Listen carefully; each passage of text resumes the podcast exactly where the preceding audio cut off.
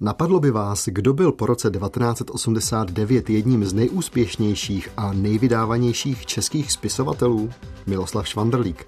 Literární kritici sice nad jeho prací krčí rameny a pochybují, zda Švandrlík vůbec patří do literatury. Čtenáře Švandrlíkových prací ale podobné akademické debaty nevzrušují. Vždyť jen jeho černých baronů se údajně prodal asi milion výtisků a v dobách nesvobody šlo bez diskuzí o vůbec nejrozšířenější samizdat.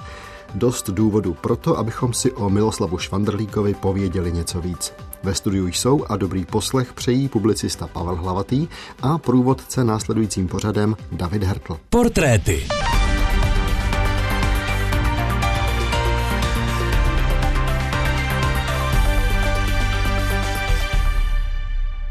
Vítám ve studiu Pavla Hlavatého. Pavle, hezký den. Dobrý den. Já už jsem tady říkal, a to tedy není z mojí hlavy, dozvěděl jsem se to v Ústavu pro českou literaturu Akademie věd, že černí baroni byli v 70. a 80. letech nejrozšířenějším českým samizdatem.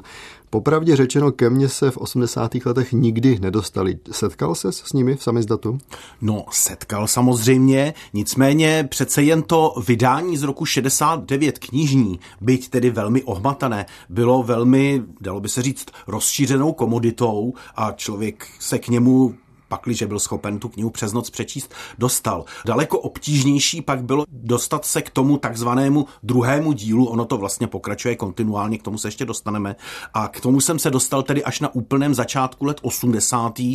a musím říct, že bylo to na základě toho exilového vydání, ale ten přepis byl tedy strojopisný. No a pojďme tedy k autorovi téhle četby, k Miloslavu Švandrlíkovi. On se narodil v srpnu 1932 v Praze a od roku 36 žil až do své smrti na Chodově.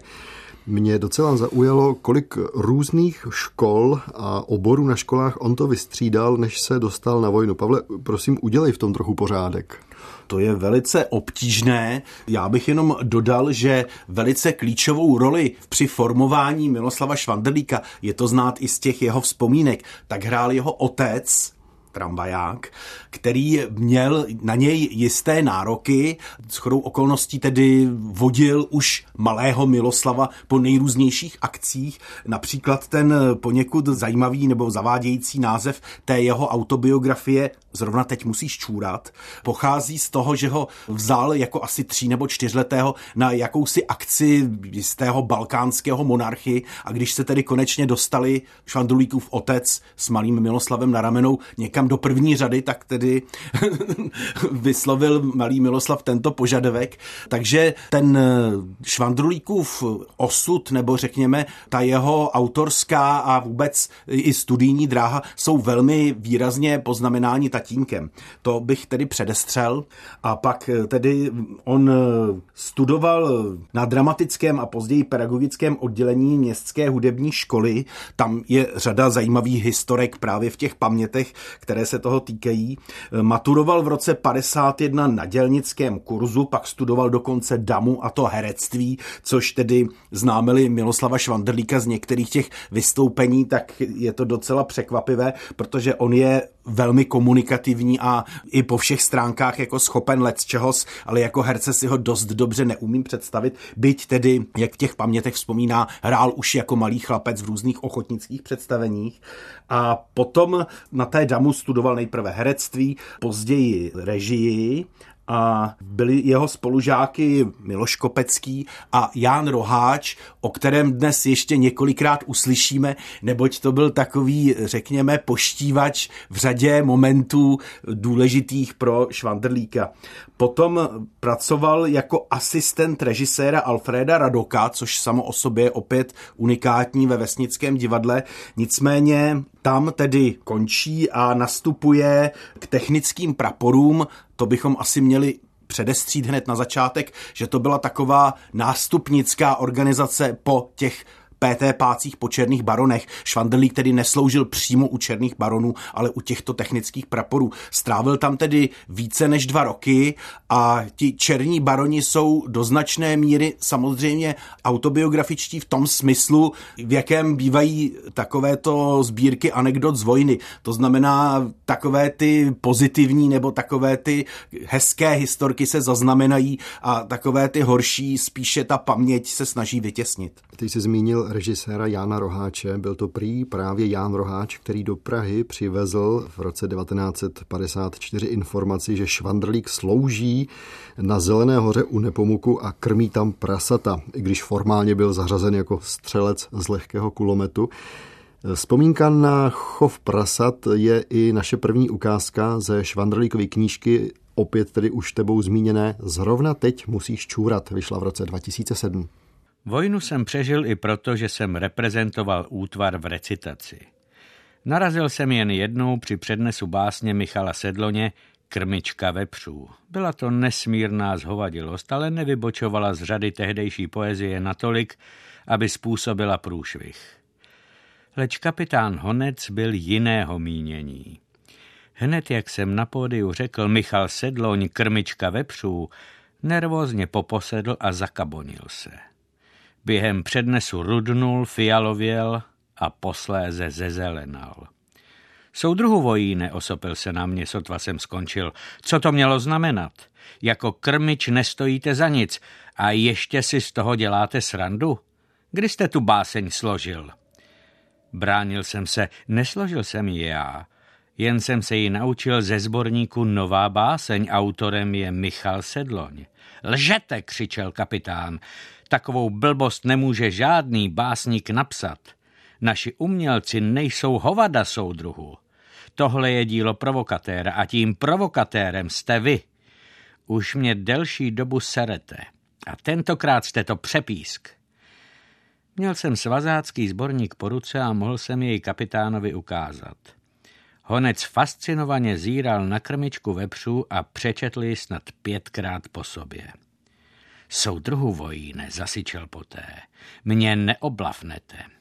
Vy máte v té Praze všelijaké pochybné známosti a to sedloně jste použil jako zástěrku.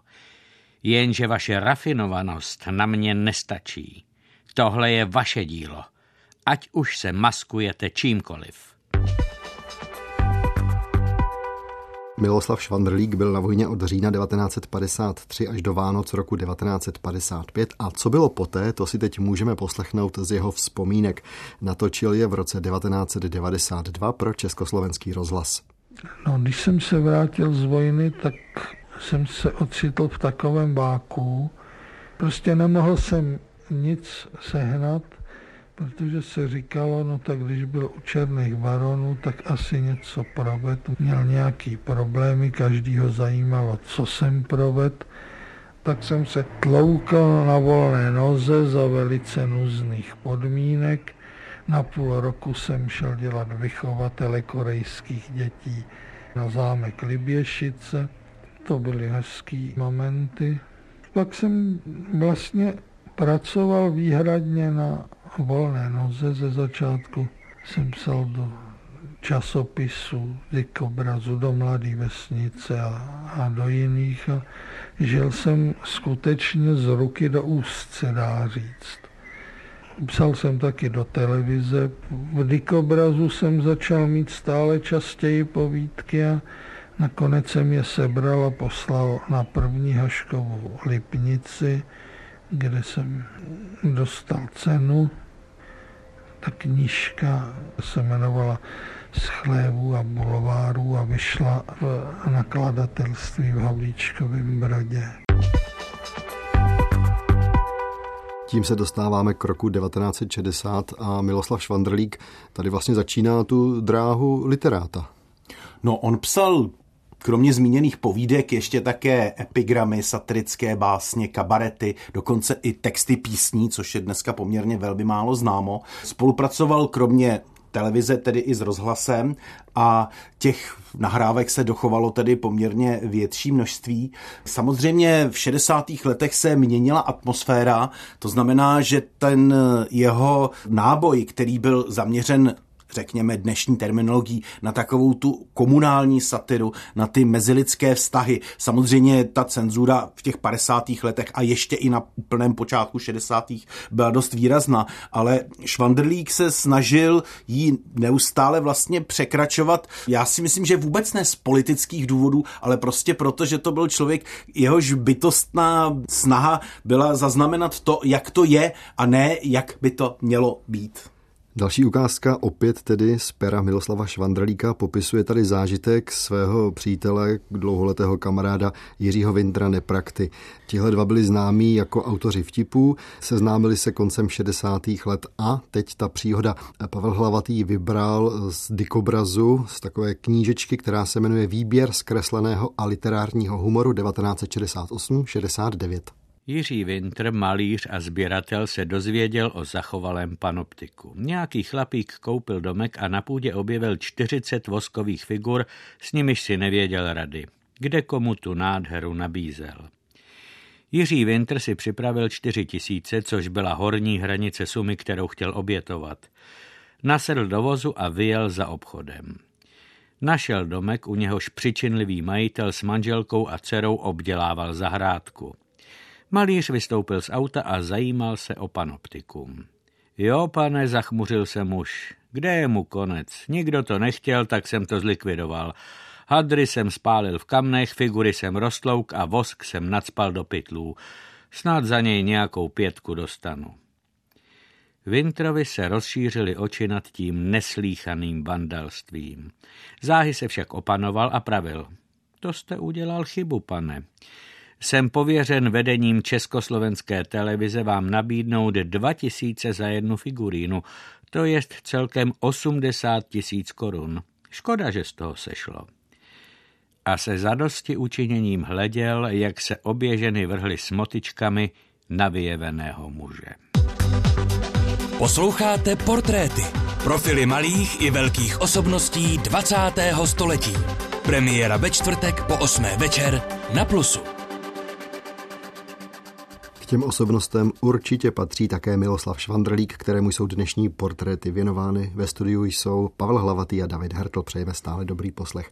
Pavel, rok 1969, rok, z kterého pocházela ta předcházející ukázka, ten je pro Miloslava Švandrlíka klíčový. Je to rok, kdy vycházejí Černí baroni.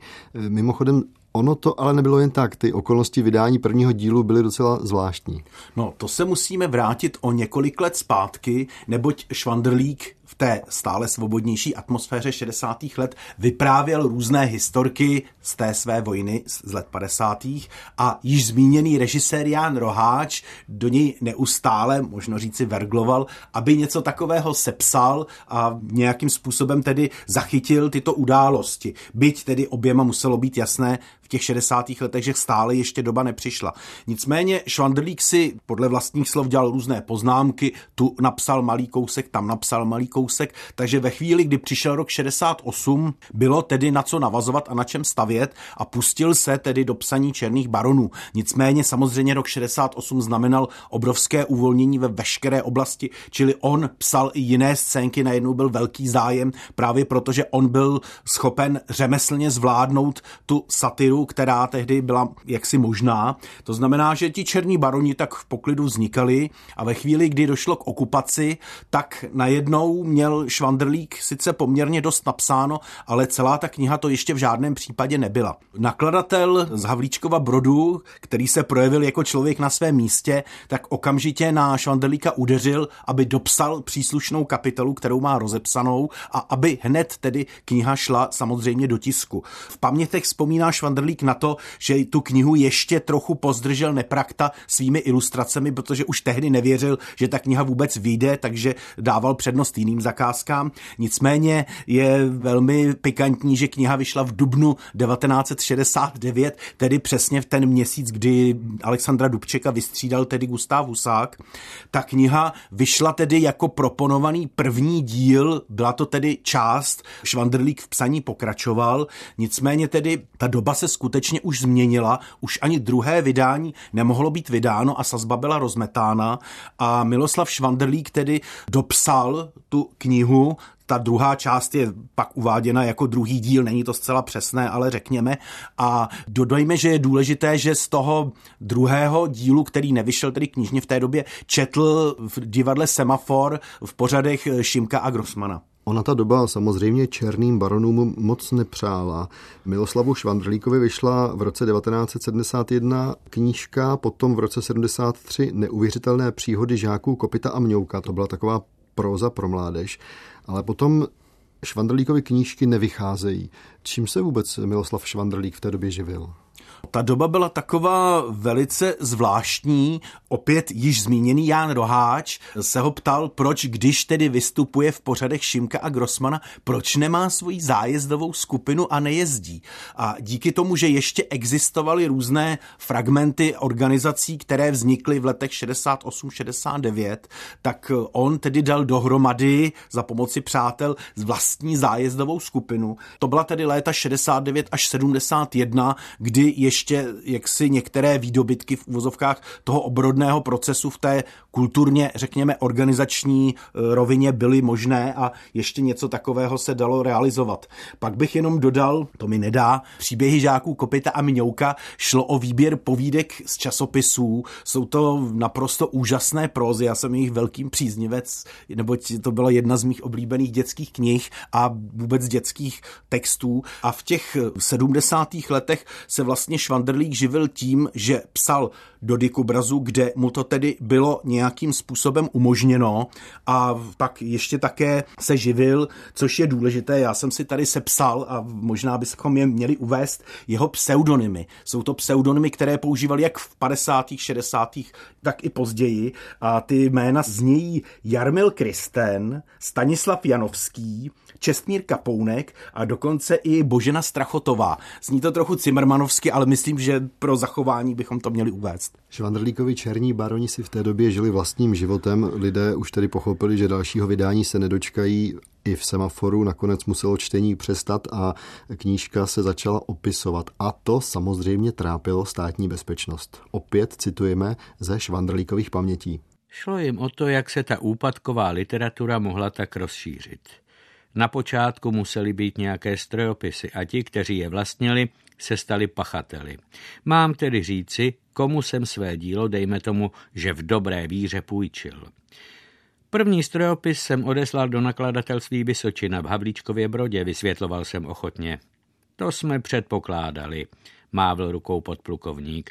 Nakladatelství je v likvidaci, všude strašný bordel, nikdo nic neví a ředitel zemřel. Těch strojopisů muselo být víc. Protože jsem předpokládal, že černí baroni by mohli být na pokračování v rozhlase, řekl jsem, dal jsem jeden opis vedoucímu redakce zábavy Karlu Bradáčovi. Předvoláme Karla Bradáče, konstatoval vyšetřovatel. To těžko, namítl jsem. Bradáč zemřel. Podplukovník to přijal s nevolí. Koho jste ještě obšťastnil tou slátaninou? Začal jsem vyjmenovávat. Eduarda Litmana v dikobrazu, Jiřího Grossmana ze semaforu, Radovana Krátkého. Samé mrtvoly vybuchl. Hrábl do šuplete u stolu a vytáhl strojopis černých baronů, který jsem dobře znal. Kterému mrtvému jste půjčil tohle? Slávkovi Šimkovi, přiznal jsem, aby mi povolil čtení v semaforu. A víte, jak s ním soudruh Šimek naložil? Vybavil podplukovník. Půjčil ho známému, který dělá lékaře v nepomucké posádce. Tam koloval mezi důstojníky, kteří si ho rozepisovali. Následně došlo k rozmnožení v plzeňském komunálním podniku. To je mi líto, pravil jsem zdrceně. Hovno je vám líto, mračil se podplukovník. Máme zde i rozmnoženiny, které byly vyrobeny na vysoké stranické škole. To byste se divil, kdo všechno se do toho namočil. Jedna zajímavost eh, určitě je, že i když Miloslav Švandrlík v knížce popisuje tento výslech na státní bezpečnosti, tak Ústav pro studium totalitních režimů nemá žádné spisy, které by dokládaly, že Švandrlík byl vyslýchán. Neexistuje ani žádný svazek, který by na něj byl veden třeba jako na nepřátelskou osobnost nebo pozorovací nebo signální. Zatím se nic takového nepodařilo dohledat. My jsme si tady povídali o tom, že Miloslav Švandrlík se živil v dikobrazu. On v letech 1969 až 89 společně s Jiřím Vintrem navrhli, namalovali a otextovali asi 50 tisíc vtipů, z nichž polovina vyšla. Je to neuvěřitelné číslo. Miloslav Švandrlík s dikobrazem spolupracoval už delší dobu, ale nakonec se mu podařilo tuhle spolupráci protáhnout i do těch let, kdy byl, řekněme, zakázaný nebo kdy jeho knížky nemohly vycházet v dikobrazu, tedy publikovat směl a ve svých pamětech na to vzpomíná takto. Můj první rozhovor se šéfredaktorem Jindřichem Beštou nebyl konfliktní. Nalil mi skleničku koněku a sdělil, že se mnou Dikobraz nadále počítá, ačkoliv někteří soudruzi nahoře to nepodporují. Chtějí toho příliš, žaloval Bešta. Na jedné straně držet lajnu a na druhé straně zvednout náklad. Máme uživit tvorbu, tribunu a další prodělečné plátky. To by nedokázal ani Julek Fučík. Přesto se o to Bešta pokusil a nezbavoval se spolupracovníků, byť i v nemilosti. Já tě podržím, sliboval, a nedopustím, abys umřel hlady. To ale není závazek, ke kterému bych se hlásil. Pomílil se, spoplival si stranu a tak si nebudeš moc vyskakovat. Nejsem pán Bůh a jestli tě jednou kopneme do prdele, nechoď se mě ptát proč. A nalil mi dalšího panáka. Budu od tebe chtít hlavně srandu, sliboval. A do ideologie tě nebudu tlačit. Na to máme své vlastní svině s bohatými zkušenostmi. Takhle tedy promluvil šéf-redaktor Dikobrazu Jindřich Bešta. Pro Dikobraz pracoval Miloslav Švandrlík až do roku 1989 a ještě vlastně po celou dobu, kdy Dikobraz vycházel po roce 1990. Pavle, po roce 1990 se situace uvolňuje, Miloslav Švandrlík může naplno psát. On k těm černým baronům připsal, řekl bych, hodně dalších dílů. Je to dobré čtení? Já mám ty knihy rád, nicméně měli by se k tomu člověk postavit kriticky, tak některé z těch dílů jsou lepší, některé jsou horší. Na mátkou třeba ještě máme, co jsme chtěli, nebo poručíme větru dešti, patří k těm lepším. Samozřejmě on byl pod jistým komerčním tlakem. Myslím, že se mu velice rád poddal, neboť samozřejmě měl ty hrdiny rád. Kde bychom asi měli uvést, že ti hrdinové měli samozřejmě své reálné vzory. Například Kefalín samozřejmě byl Švandrlík sám, dokonce bohužel už se nám nevešla ukázka z jeho pamětí, kde líčí, jak vzniklo to jméno Kefalín, protože on stále neměl jméno pro svého hlavního hrdinu a nakonec to vzniklo tak, protože on byl velkým příznivcem Kofoly, kterou kupoval v Praze naproti nádraží Střed protože Chodov byl tehdy okrajovou částí Prahy a tento nápoj se tam neprodával. A vždycky, když tam přišel, tak už si ho prodavačky pamatovali a jednou se stalo, že vešel do obchodu a jedna prodavačka řekla druhé, už je tady zase ten kofolín. A jemu se to slovo hrozně zalíbilo a po konzultaci se svou ženou nakonec se dohodli, aby to nebylo tak zjevné, tak udělali z kofolína kefalína a tím vzniklo to jméno. Možná je ještě hezké zmínit, že Dušan Jasánek udělal těžkou kariéru, stal se z něj už v 60. letech udavač v našich reformních médiích a nakonec kolem roku 89, kolem listopadu se stal dokonce mluvčím české vlády. E, možná bychom měli zmínit i to, že už v 80. letech se vrátil i ke spolupráci se Semaforem, s tou Šimkovou skupinou tedy a pak spolupracoval i v letech 90. v době existence divadla Jiřího Grossmana. Dejme na závěr slovo ještě Miloslavu Švandrlíkovi. V roce 1990 takhle hovořil o svém psaní. Já mám den převrácený, já si myslím i u těch lidí, kteří to dělají dost výjimka, protože já píšu až od půlnoci, tak do tří, do čtyř hodin to toho nejvíc udělám. Dopoledne spím, to je těžký mě probudit. Dodejme na závěr, že Miloslav Švandrlík zemřel 26. října 2009, bylo mu 77 let a stihl toho za svůj život napsat opravdu, opravdu hodně. Děkuji za spolupráci Pavlovi Hlavatému. Pavle, zase někdy naslyšenou. Naslyšenou. Ukázky přečetl David Schneider, technicky spolupracoval mistr zvuku Jan Brauner a na setkání třeba zase za týden u dalších portrétů se těší David Hertl.